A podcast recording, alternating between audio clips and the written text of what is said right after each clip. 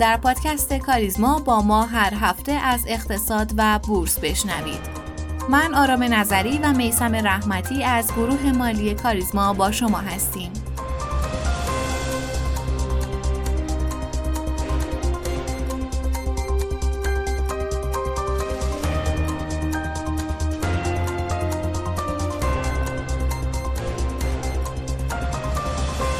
مرور اخبار این هفته اخیرا تغییرات اساسی در ساختار صندوق پالایش یکم ایجاد شده که یکی از مهمترین اونها انتخاب بازارگردان برای این صندوقه که طبق اطلاعیه شرکت بورس قرار شد تا عملیات بازارگردانی این صندوق از روز سهشنبه 24 آبان شروع بشه. حالا بازارگردان با منابع نقد داخل صندوق که حدود 1800 میلیارد تومنه قرار بخشی از واحدهای سرمایه گذاری رو خریداری کنه و با شروع این بازارگردانی و انجام عملیات صدور و ابطال واحدها امیدواریم ظرف روزهای آتی قیمت واحدهای این صندوق به مرور افزایش پیدا کنه و به ارزش ذاتی خودش نزدیک بشه. اگرم در مورد نحوه کارکرد صندوقهای بازارگردان سوال داریم در قسمت مصاحبه در مورد این موضوع مفصل صحبت کردیم.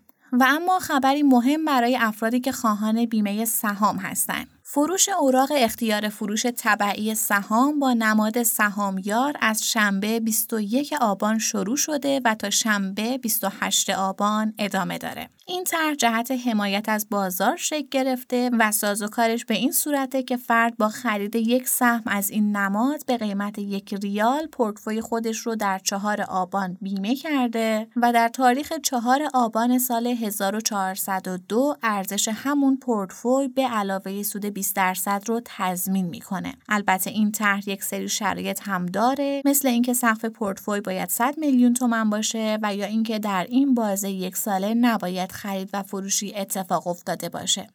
و اما کمی به معاملات داغ بورس کالای این هفته بپردازیم. در روز یک شنبه با عرضه 98 دستگاه خودرو فیدلیتی با قیمت پایه 772 میلیون تومن همراه بودیم که با تقاضای حدود 6 برابر مقدار عرضه همراه شد و رقابت 46 درصدی رو تجربه کرد.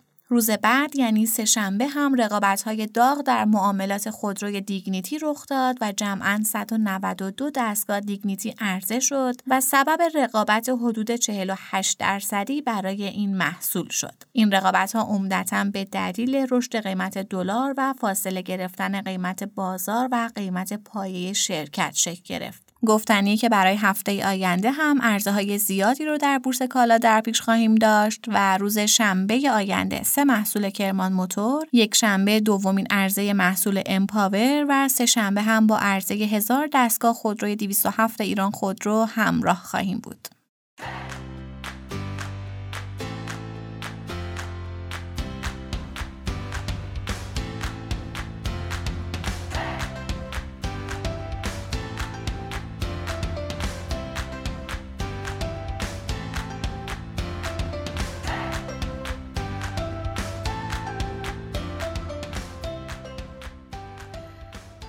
سلام و وقت بر شما خوش شنوندگان و همراهان همیشگی پادکست کاریزما.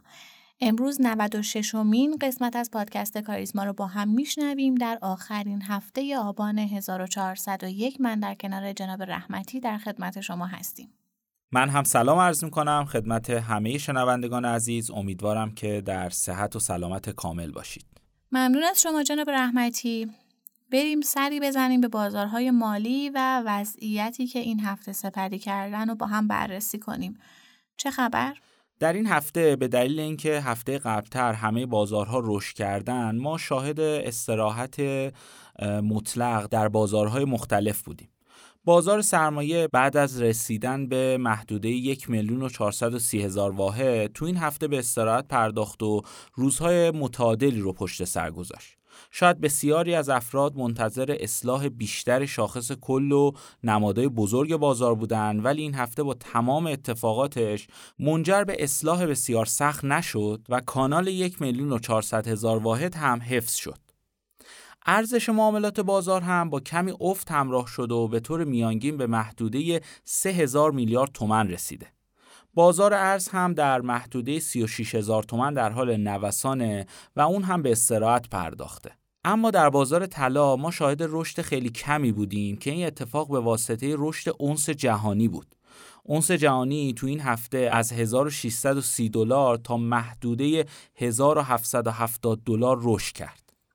دلیل این دلیل این اتفاق چی بود آقای رحمتی؟ ببینید مهمترین محرک قیمت طلا تو این هفته افزایش نگرانی ها در رابطه با رکود اقتصادی در معاملات این هفته و داده های تورمی اقتصاد آمریکا بود و سقوط شاخص دلار در اواخر هفته پیش. نرخ تورم آمریکا از 8 ممیز دو درصد به 7 ممیز 7 درصد کاهش پیدا کرد اما از انتظارات بازار کمتر بود.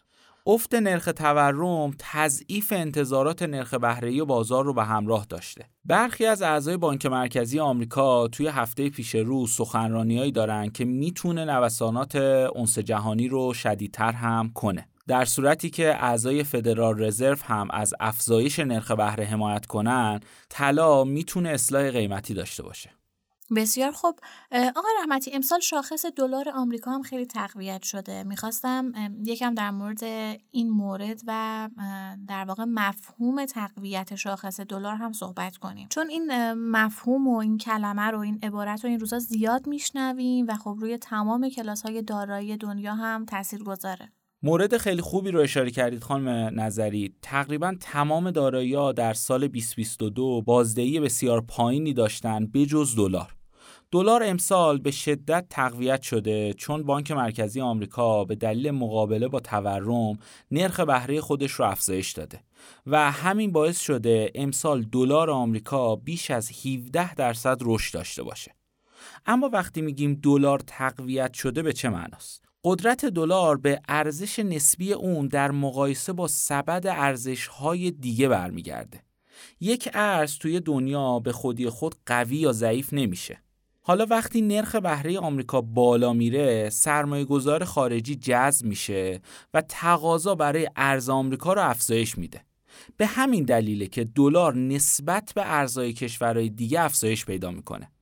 هرچند فقط دلیل رشد دلار به خاطر نرخ بهره نیست. بلکه از نظر وضعیت اقتصادی هم آمریکا نسبت به اروپا و حتی سایر کشورهای دیگه هم وضعیت بهتری داره و همین عامل دیگه میشه که دلار رشد کنه. در نتیجه وقتی میگیم ارز یک کشور تقویت شده باید بدونیم این تقویت نسبت به ارزهای سایر کشورهای دیگه اتفاق افتاده. کاملا درسته. الان که بحث ارز شد اینم گفتنیه که یکی از خبرهایی که در این هفته منتشر شد در مورد این بود که متاسفانه ریال تبدیل به بی ارزش ترین ارز در بین کشورها شده. دقیقا درسته. حالا بگذریم از عوامل اقتصادی که در داخل وجود داره که باعث بی ارزش شدن ریال شده. یکی از اصلی ترین دلیل های رشد دلار نسبت به ریال همین تقویت شاخص دلار در دنیاه. بله کاملا درسته. ولی خب همچنان امیدواریم که با تغییر سیاست های اقتصادی داخلی شاهد برگشت ارزش به ارز کشور خودمون یعنی ریال باشیم. با ما همراه باشید در قسمت های بعدی.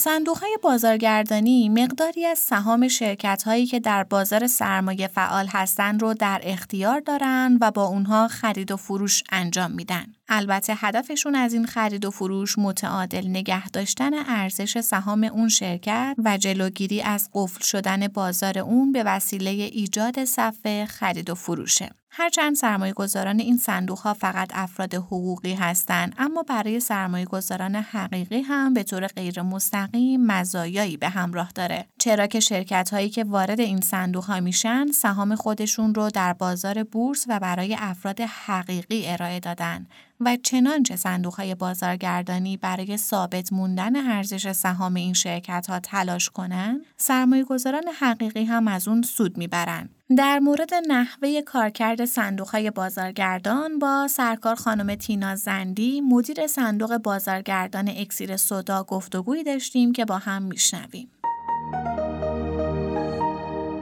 خیلی خیلی خوش اومدید خانم زندی به این قسمت از پادکست. منم سلام عرض می‌کنم خدمت شما و پادکست کاریسما و شنوندگان عزیز. خیلی ممنون از دعوت شما. زنده باشید. خانم زندی ما سال 99 یک ابلاغیه رو داشتیم از سمت مدیر نظارت بر ناشران سازمان که موظف کردن تمام ناشران رو که یه بازارگردان رو معرفی کنن. و حتی من یادمه که اون موقع جو اینطوری بود که اگر بازارگردان معرفی نشه یه سری حالا میشه گفت جریمه های سنگینی هم مشمول می‌شدن اون ناشران. می‌خوایم ببینیم از اون سال تا الان چه اتفاقی افتاده این صندوق ها وضعیتشون به چه شکلیه؟ اصلا چرا سازمان اومد الزام کرد ناشران رو به داشتن بازارگردان و آیا موفق بوده به اون هدفهایی که می‌خواسته رسیده؟ مثلا می‌خواسته سیانت کنه از حقوق سهامداران. یا مثلا نمی‌دونم صفای خرید و فروش از بین ببره معاملات رو روان کنه. آیا به اینها رسیده؟ شما این رو بفرمایید تا من بقیه سالات بپرسم ازت بله همونجوری که شما فرمودید سال حالا 99 با توجه به ریزش بازارگردان ها شرکت ها موظف به داشتن بازارگردانی شدن. ببینید در تمام دنیا این مسئله حل شده. یعنی صندوق های بازارگردانی رکن های بازارگردانی به عنوان یک صندوق نهاد شناخته شده هستن یعنی چیز جدیدی نیستش. و اینکه آیا واقعا شرکت ها تونست سازمان به اون اهدافش برسه حمایت از سهامداران باشه؟ ببینید بزرگترین مشکلی که صندوق های بازارگردانی در ایران دارن اینه که دامنه نوسان وجود داره. بازارگردانی اصلا تعریفش چیه؟ تعادل در سمت خرید و فروش نقدینگی این تعریف بازارگردانی. یعنی کمک به نقدینگی سم ایجاد تعادل در سمت خرید و فروش کاهش اسپرد یا فاصله بین قیمت خرید و فروش. این کار بازارگردان هستش. با توجه به محدودیت دامنه نوسانی که وجود داره و عمق کوچیک بازار سرمایه بازارگردان و منابع محدودی در اختیارشه. ممکنه چون دامنه نوسان داریم ممکنه ده روز متوالی مثل سال 99 یک ماه یک سال سهم صف خرید باشه. بازارگردان یک منابع محدودی از سهام در اختیارشه. نمی‌تونه هر روز عرضه کنه یه جایی سهمش تموم میشه. و یا برعکسش همینطور اتفاقی که فرمودین سال 99 افتاد فروش های سنگین تشکیل شد و بازارگردان هم خب این منابع مالی نقدینگی شرکت ها تزریق کرده بودن که محدود بودش. بنابراین تا چند روز می‌تونست حمایت کنه ساپورت کنه. شما برای که بتونی یه بازارگردانی خوبی داشته باشی مثل اون چیزی که در تمام دنیا رایج هستش دامنه نوسان باید وجود نداشته باشه سهم آزاد باشه عمق بازار بالا باشه یعنی حجم معاملات زیاد باشه و منابع بازارگردان از تر... وقتی سهمی ارز اولیه میشه یا به اصطلاح آی پی میشه باید یک منابعی رو به بازارگردان از سهم اختصاص داده بشه که در قوانین جدید این اتفاق داره میفته. که بازارگردان حداقل 20 تا 30 درصد سهام شناور رو در اختیار داشته باشه تا بتونه بازارگردانی خوبی انجام بده.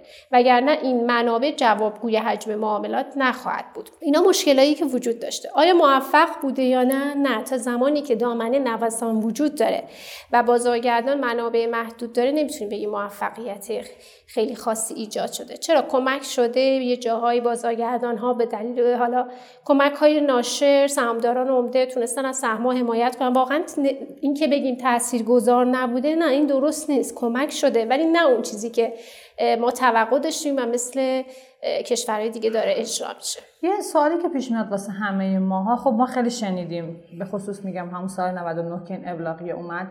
که باید بازارگردانی اتفاق بیفته. حتی فکر می‌کنم یه بخشنامه هم اومد که همه شرکت هایی که می‌خوان ارز اولیهشن باید اصلا یه دونه بازارگردان رو معرفی کنن. یعنی اومده بود توی حالا رکن اساسنامه های واسه ارز اولیهشون.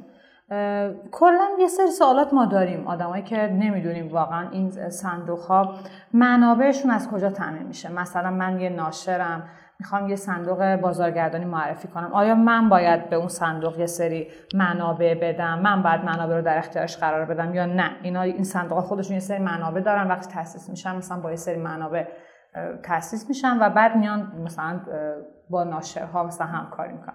یه مقدار راجع این که اصلا منابع اینا چطوریه چه کسایی تامینشون می‌کنه توضیح بفرمایید. ببینید این صندوق های بازارگردانی مولتی انیوی هستن. به این صورت که هر کسی حالا هر نماد یا شرکتی که می‌خواد بازارگردان داشته باشه در قالب یونیت براش توی اون صندوق صدور زده میشه و به اندازه آوردش در اون صندوق سرمایه گذاری میشه. منابع به طب این صندوق ها رو منابع رو ناشر و سهامداران عمده تزریق می‌کنن. و حالا با توجه به مشکلاتی که تو کشور ما وجود داره و کمبود نقدینگی و سرمایه در گردشی که شرکت های تولیدی نیاز دارن برای تهیه مواد اولیه و حالا گردششون این شرکت ها قادر به تامین منابع نقد زیادی نیستن.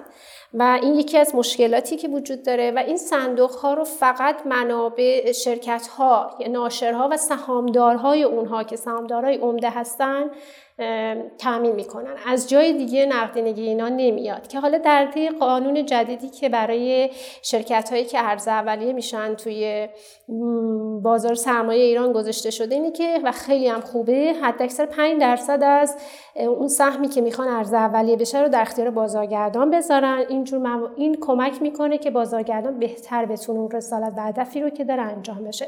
ولی 100 درصد منابع از طریق ناشرها و سهامدارهای عمده. بله شرکت خود شرکت ها تعمین میشه. یه سال دیگه که پیش میاد اینه که خب اون وقتی که ابلاغیه تو سال 99 از طرف سازمان بورس ابلاغ شد به ناشرها خیلی حساسیت رو این مسئله وجود داشت که همه نمادهای بورسی بازارگردان داشته باشن. ولی بعد از تقریبا یک سال ما وقتی که یه بررسی می‌کردیم می‌دیدیم که شاید میشه گفت مثلا 70 درصد نمادها یه جورای بازارگردان خودشون رو معرفی کرده بودن. الان به چه صورت؟ الان همه نمادهای بورسی ما بازارگردان دارن یا اینکه نه؟ یه سری مثلا تخلف کردن و هنوز معرفی نکردن بازارگردان خوشبختانه الان با شرایط قانونی که برای عرضه اولیه گذاشتن همه شرکت ها قبل اینکه پذیرش بشن تو بازار سرمایه ملزم هستن که قرارداد بازارگردانیشون نوشته باشن و بازارگردانشون انتخاب کرده باشن. این برای شرکت هایی که ورود دارن. می‌کنن به بازار سرمایه. شرکت های قدیمی هم تقریبا می‌تونم بگم 90 درصدشون بازارگردان اختیار کردن. سازمان روی مسئله خیلی حساس هستش و حتما نامنگاری های مکرر میشه. تقریبا الان دیگه اکثر شرکت ها بازارگردان دارن. بسیار عالی. اگر یه صندوق بازارگردانی حالا توی در حقیقت عملیات بازارگردانی که انجام بده یه جورایی با نکول مواجه بشه. کلا اون ارزش داراییش کاهش خیلی وحشتناک پیدا کنه. همه اون منابعی که ناشر بهش داده یا حالا عمده بهش داده رو یه جورایی از دست بده. اون موقع تکلیف چیه یعنی مثلا صندوقی وسط باید یه تضمینایی داده باشه تو چنین مواقعی یا که مثلا نه من اجازه نمیدم نکولی صورت بگیره یا تقصیر ناشر نمی‌دونم چه شکلی باید این رو تکلیفش مشخص شه. ببینید البته خب این به سیاست اون مدیر صندوق مدیر سرمایه گذاری صندوق و مدیر صندوق تاثیر داره و بستگی به اون سیاست داره. و اینکه مشکلی که هست اینه که نه واقعا اگر سال 99 تکرار بشه و کاهش ارزش دارایی ها رخ بده مثل همه سبد ها و صندوق های سرمایه گذاری چون بازارگردانی هم صندوق سرمایه گذاری هستش اختصاصی.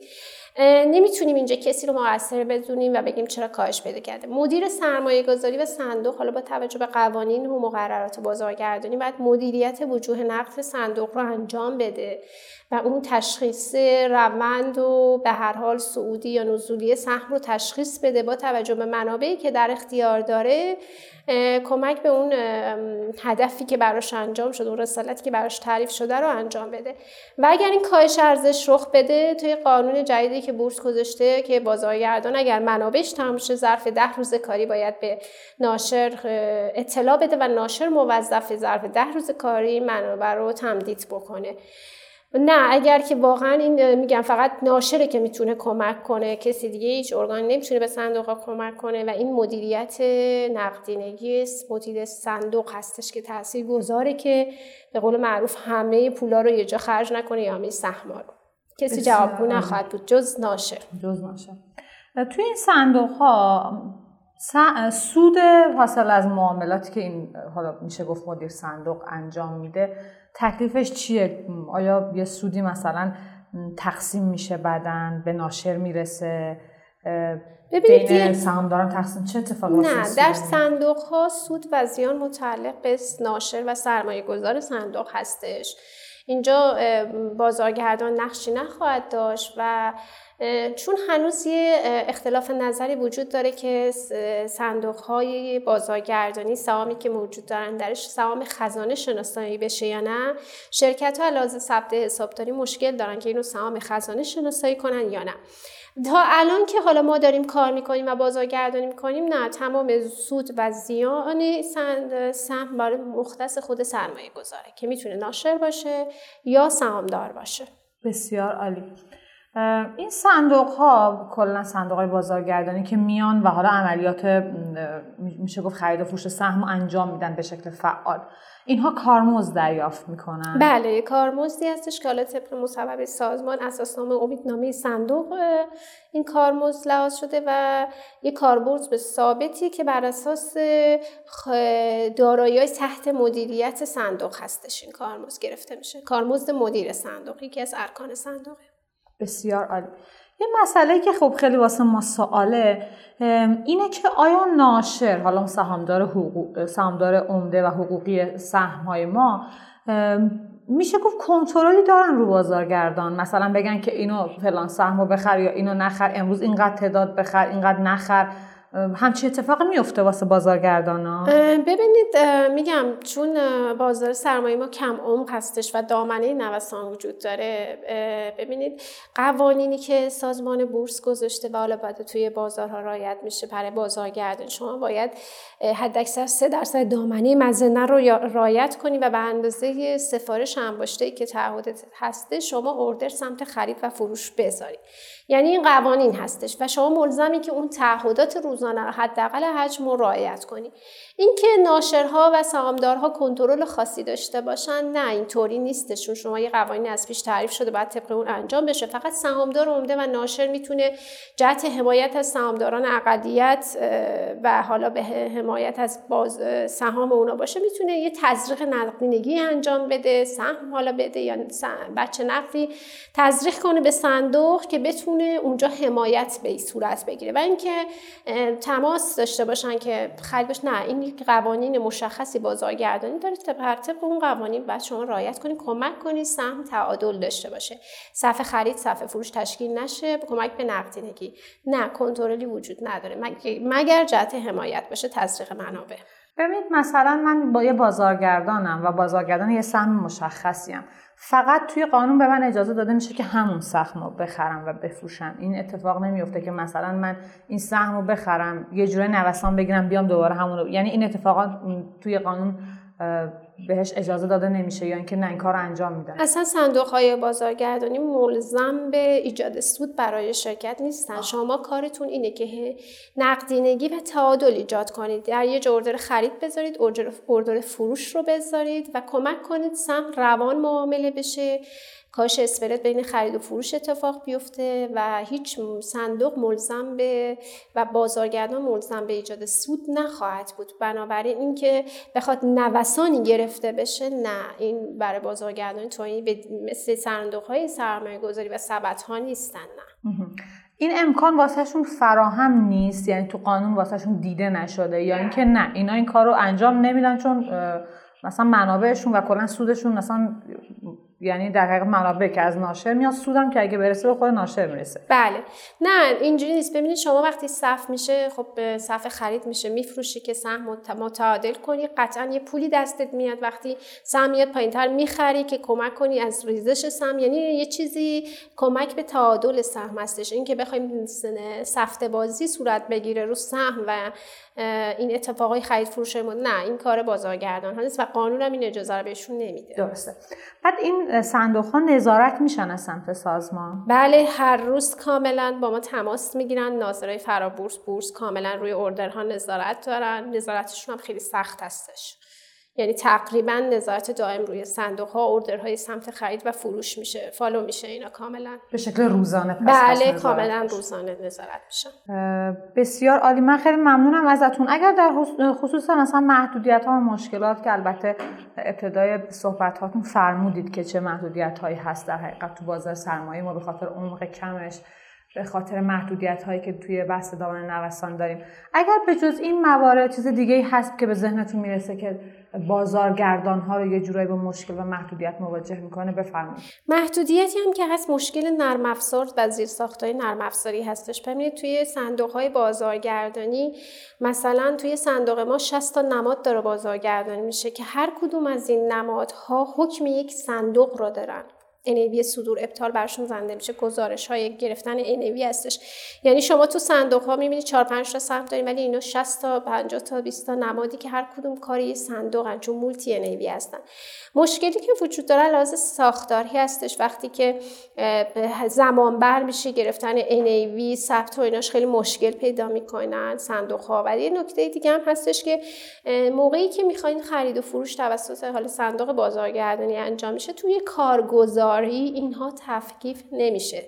یعنی که اینطوری هستش که این تفکیک اینطوری نیستش که مثلا من اگر سهمو میفروشم بر توی بازارگردانی تصفیه بر اون نماد خاص بگیره. کل صندوق رو در نظر می‌گیره و اینو بعدا بچه ها باید بیان دونه دونه اینو جدا کنن. و این یه مشکل عمده زیرساختیه که ما با صندوق های بازارگردانی دارم.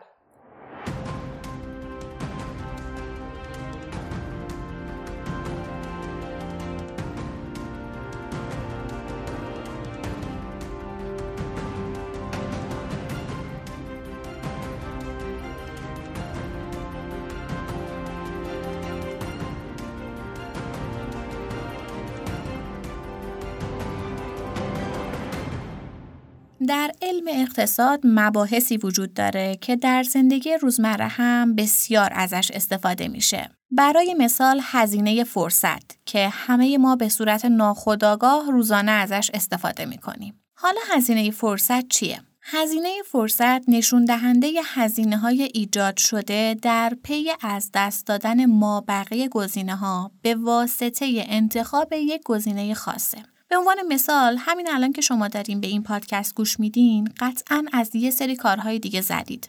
هزینه فرصت گوش دادن به پادکست کاریزما اون کارهایی که الان انجام نمی‌دید. حالا امروز می‌خوایم با فردی آشنا بشیم که یکی از کارهاش ایجاد و بست مفاهیمی مثل هزینه فرصت در اقتصاده. فردریش فون ویزر اقتصاددان اتریشیه که تحصیلات خودش رو در رشته حقوق در دانشگاه وین شروع کرد. اما از اونجا که رشته حقوق مطلوبش نبود به دنبال مباحث اقتصاد سیاسی رفت. البته موفق نشد بلافاصله در عرصه آکادمیک اون رو ادامه بده و حتی بعد از فارغ و تحصیلی در رشته حقوق به عنوان کارمند دولت در بخش خدمات عمومی به کار مشغول شد. اما در نهایت بخت باهاش یار شد و بعد از ده سال اشتغال به خدمت در این بخش موفق شد بورسیه‌ای برای تحصیل در رشته اقتصاد سیاسی در آلمان دریافت کنه.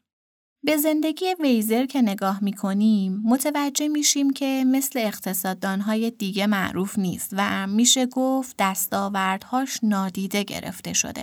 شاید یکی از دلایل این موضوع اینه که فردریش طی سه دهه پایانی عمر خودش به مطالعه در حوزه علوم اجتماعی پرداخت و اعتقاد داشت بین علوم اجتماعی و اقتصاد موضوعات خیلی مشترکیه و شاید بیرا هم نمی‌گفت. یکی از ابداعات مهم ویزر واژه مطلوبیت نهایی. اصطلاحی که امروز یکی از مفاهیم هسته‌ای اقتصاد رو تشکیل میده. این مفهوم به معنای تحلیل میزان رضایت اضافه شده یک مصرف کننده. به واسطه مصرف یک واحد بیشتر از یک کالا یا خدمته. خب چی شد؟ برای درک عمیق مطلوبیت نهایی بیایم فرض کنیم که به ما یه ساندویچ برگر میدن. این ساندویچ برگر برای ما مطلوبیت مثلا هزار واحدی داره. حالا میان به ما چهار تا برگر میدن. به صورت ساده هر برگر برای ما هزار واحد مطلوبیت داره که جمع این چهار تا برگر میشه چهار هزار واحد مطلوبیت. تا اینجا اوکیه؟ اما یه سوال آیا مطلوبیت چهار برگر دقیقا چهار برابر برگر اولی است؟ اینجاست که مطلوبیت نهایی آقای ویزر به داد اقتصاددانها رسید. به طور کلی ثابت شده که مطلوبیت نهایی روند نزولی داره. یعنی مطلوبیت نهایی اضافه شدن برگر سوم به چهارم از مطلوبیت نهایی اضافه شدن برگر دوم به سوم کمتره. یعنی شما از یه جایی به بعد هر چقدر بیشتر بهتون برگر بدن میزان کمتری مطلوبیت دارین و از یه جایی به بعد به طور کلی ممکنه حالتون از برگرم به هم بخوره. به این میگن مطلوبیت نهایی. توی اول صحبتمون در مورد هزینه های فرصت صحبت کردیم که اون هم یکی دیگه از ابداعات آقای ویزره. توی زندگی انسان هیچ چیز به اندازه کافی وجود نداره. حتی اگر ممکن باشه روزی به نقطه‌ای برسیم که تمام کالاها و خدمات رو بشه بدون هزینه یا تقریبا بدون هزینه تولید کرد که البته به شدت غیر محتمله افراد همچنان با قید بسیار مهم و اساسی روبرو هستند که حتی اگر به اون توجه نداشته باشن به شدت از اون تأثیر می‌گیرن. و اون قید قید زمانه یک روز همیشه فقط 24 ساعت طول می‌کشه و انسانها هنوز هم باید در یک نقطه با مرگ روبرو باشن پس مواظب هزینه فرصت هاتون باشید. هر زمانی رو که صرف چیزی می‌کنید، زمانی رو برای اختصاص دادن به چیز دیگه ای از دست می‌دید. فردریش فون ویزر هم در نهایت در سال 1926 میلادی از دنیا رفت و اونطور که باید به یادها نموند.